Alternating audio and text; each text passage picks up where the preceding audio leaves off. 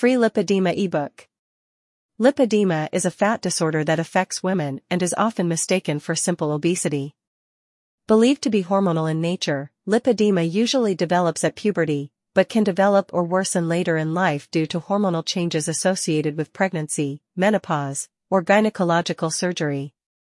Estimates of the incidence of lipedema range as high as 11% of the post-pubertal female population, which is approximately 17 million women in the United States alone. Lipedema, the disease they call fat, an overview for clinicians is a monograph that provides a clinical synopsis of this condition. This monograph covers the history of lipedema and includes sections on epidemiology, etiology, pathogenesis, clinical features, diagnosis, and how to differentiate between lipedema and other disorders, such as lymphedema and obesity. Treatment options, both conservative and surgical, and prognosis are also reviewed.